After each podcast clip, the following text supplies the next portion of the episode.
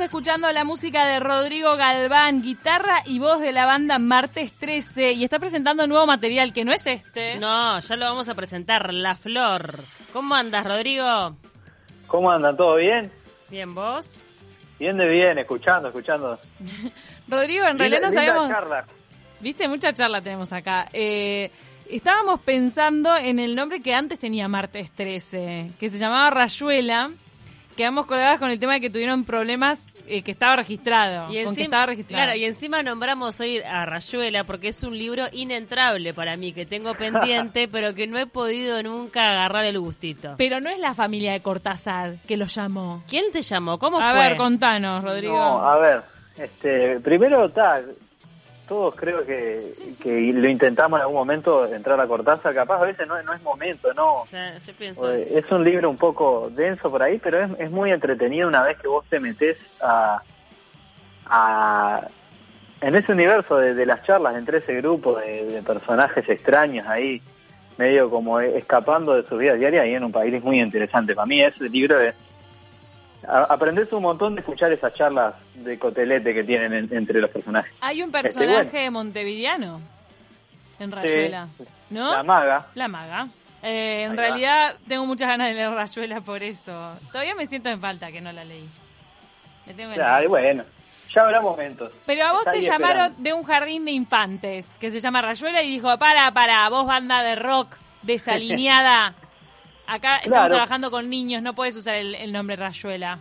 Claro, nosotros hay una línea estética que estamos cuidando, vienen ustedes, Ah. con ese sonido que tienen. no, en realidad, este, a ver, eh, es algo súper respetable. El, el personaje no quería mezclarse con, con nosotros en ese momento, no quería, empezamos a aparecer en algunos afiches por la calle y eso, y como que se enteró y no, no le gustaba, está bien, era respetable, el hombre lo registró, así que no íbamos a poder hacer mucho. Entonces en, hicimos 2000 todo eso. en 2018 se mudan de nombre. Se Sí, cambian el nombre. este, quedamos, en realidad quedamos huérfanos de nombre bastante tiempo, Los sin nombre. este, porque desde ahí todo lo que elegíamos no, no funcionaba o había algo que se llamaba parecido. y Decían, estos que- son los ex Rayuela. Claro, ¿y cómo surgió? Los ex Rayuela no hubiese estado mal, eh, pero surgió martes 13. ¿Por qué? eh, y un poco por, por, por eso dijimos, pa, vamos a arrancar siempre y siempre pasa algo con, con el nombre, ya es como estábamos un poco de- desganados por ese lado hasta el punto que teníamos las canciones bastante prontas y, y todavía no sabíamos cómo nos íbamos a llamar. Y dijimos, está, estamos como yetados. Y ahí fue que empezamos a asociar Ah. ideas por ese lado y terminamos llegando a esto. Martes 13. Ahí va. Y nadie quería martes 13, así que estaban tranquilos llevando ese nombre, lo presentaron por primera vez en, en un toque de 2018, en un show chiquito, pero después les tocó hacer este shows más grandes, por ejemplo en el auditorio del Sodre, cuando abrieron Sí. eh, una edición de MPU. Este, sí, tremendo. Eso fue, mirá, nosotros veníamos de tocar, ve- veníamos y venimos, ¿no? Porque no, no ha cambiado mucho eso, pero de tocar para, para familiares y amigos, bien grupos cercanos nuestros, este, que es una cosa muy difícil, porque por un lado eh, uno se siente muy cómodo con esa gente, sabe que lo va a cuidar y eso, pero también es como la gente que más nos conoce y es más difícil mostrarnos desde otro lugar a, esa- a ese público. Sin embargo, ta, eso venía siendo nuestro toque hasta que en un momento aparecimos en un toque enorme, abriéndolo, este, con todos los, los nervios que eso, que eso implica, ¿no? Para nosotros este, fue bastante complicado, pero como que nos sentimos muy apoyados entre como grupo, entre nosotros mismos y salió bastante lindo por ese sentido, por mirar hacia los costados y tener un amigo que nos estaba diciendo, dale, vamos para adelante, vamos para adelante. Salió. Está bueno.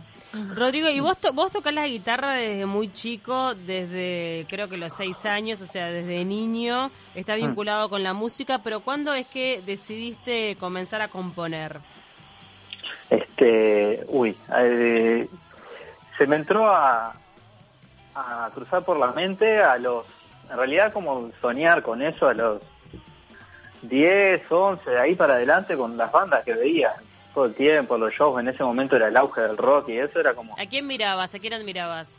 a ver, La Vela Puerca, No Te Va a Gustar, Trotsky Vengarán, Buitre, todas esas bandas de, de ese momento que, que siguen sonando hasta hoy, está buenísimo lo que hacen, pero en, en esa época yo era como, ah, quiero quiero tener una banda, quiero sacar un disco, quiero todo todo eso que veía. Después como que eso fue cambiando de, de razón. Encontré como en, la música y en las composiciones un lugar para como terapéutico, para sacar lo que sentía y eso. Y, eh, de ahí comenzó esa práctica a los 14, 15 años hasta que tal, fuimos decidiendo lo más de, de grandes ahí con la banda armada. Yo ahora tengo 25. Este, el que había muchas canciones de esa época y de otros momentos que yo había hecho, de otros grupos y eso que podían cobrar sentido y ahí fue que la banda entró a, a tocar. ¿Qué lugar ocupa en tu vida la música? Vos también eh, lo, eh, lo acompañás, acompañás la música con un con otro tipo de trabajo, un oficio o, o te dedicas 100% a la música. Este, en realidad yo tengo tanto, soy parte de otro proyecto, el alemán, eh, Gerardo Dorado, toco el bajo ahí y hago las de productor artístico, algunas cosas ahí. Sí, también has tocado con el zurdo, ¿no? Ahí va, con, sí, con el, toda la, la, gente ahí del MPU, más o menos, con todo eso estuvimos medio mezclados. Eh, pero después de eso soy diseñador y editor este audiovisual. Este, Para, eh, y ellos, sí, sí. ellos se dedican sobre todo a la murga, a la música popular uruguaya. Vos en tus composiciones, eh, ¿incluís algo de murga? Este, estamos escuchando no. algo en, que nada que ver. Claro, por ahora, no, ahora es rock. No, pero por, es rock. por un tema de que nosotros como somos un grupo de amigos que tenemos gustos bien distintos, este, uh -huh. pero en lo que coincidimos todos es de, en el rock. Este, entonces básicamente como que empezamos a construir desde ahí. Después sí, hay gente que viene más del palo del candombe, hay de todo. Entonces, ¿Cómo? este, ¿Cómo? los matices están, pero la base es esa del rock. ¿Cómo es la historia de La Flor? Porque es una canción Eso. Que empezó a nacer en, hace muchos años y, y terminó de nacer ahora. Eh, terminó de florecer de la florecer, flor hace muy poco ahí tiempo. Va. Contanos un poco de qué trata y cómo es que nace la composición.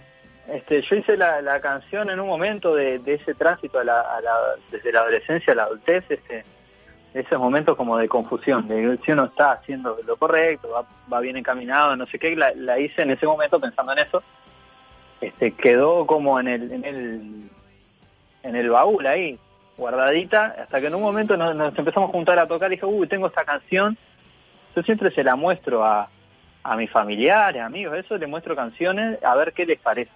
Y eh, como que eso había tenido una recepción linda, así como sin buscarlo, me habían dicho que, uh, que me gusta lo que dice, no sé qué, entonces dijimos, está, puede tener razón de ser y la empezamos a, como que la revivimos ahí en los ensayos y cobró también un sonido muy distinto al que tenía cuando cuando yo la había hecho, era más acústica, así, la, la barra le, le impregnó ese sonido más pesadito y algunos arreglos fue en el marco de la pandemia, aislamiento, distanciamiento, crisis general, que la flor finalmente encontró su camino.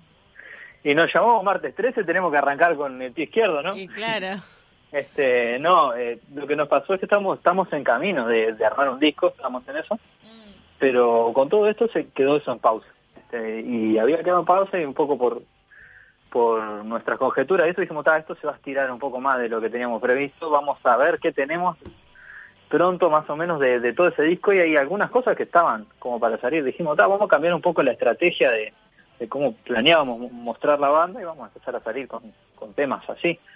Este, en eso elegimos La Flor un poco por lo que te hablaba antes y otro poco porque es de los más terminados que estaba.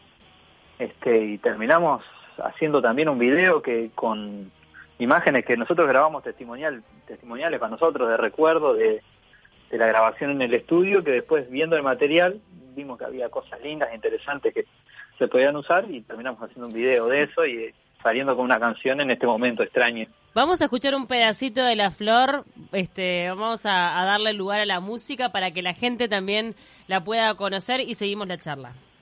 Genial.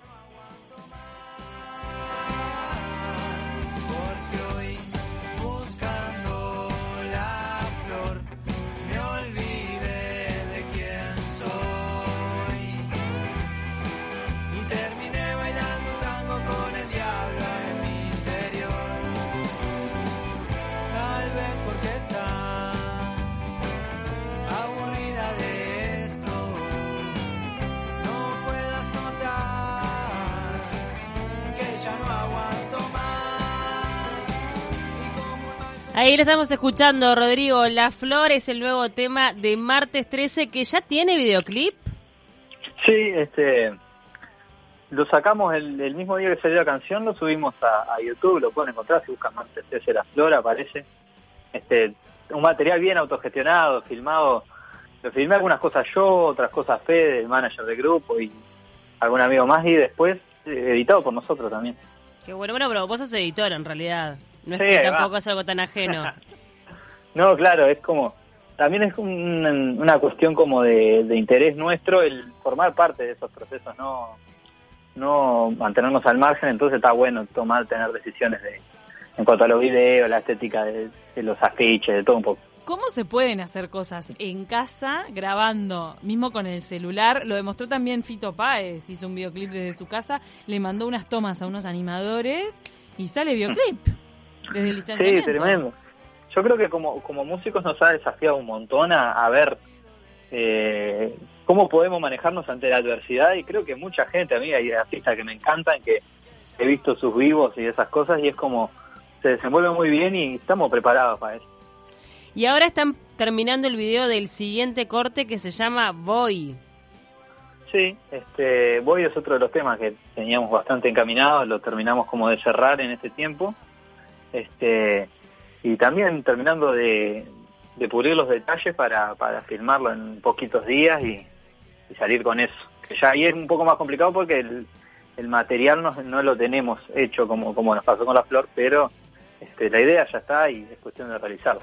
¿Y, y están de alguna forma proyectando cuando volvamos a la normalidad algún toque? ¿Qué, ¿Qué es lo que ven a futuro o están ahora en etapa absoluta de producción para cuando se pueda mostrar?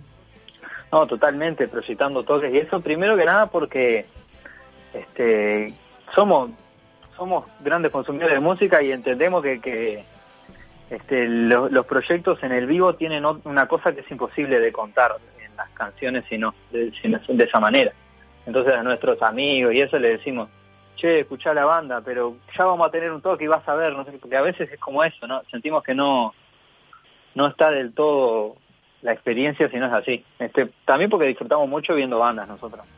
Esta- ¿Estuviste viendo de esos toques remotos que se están haciendo?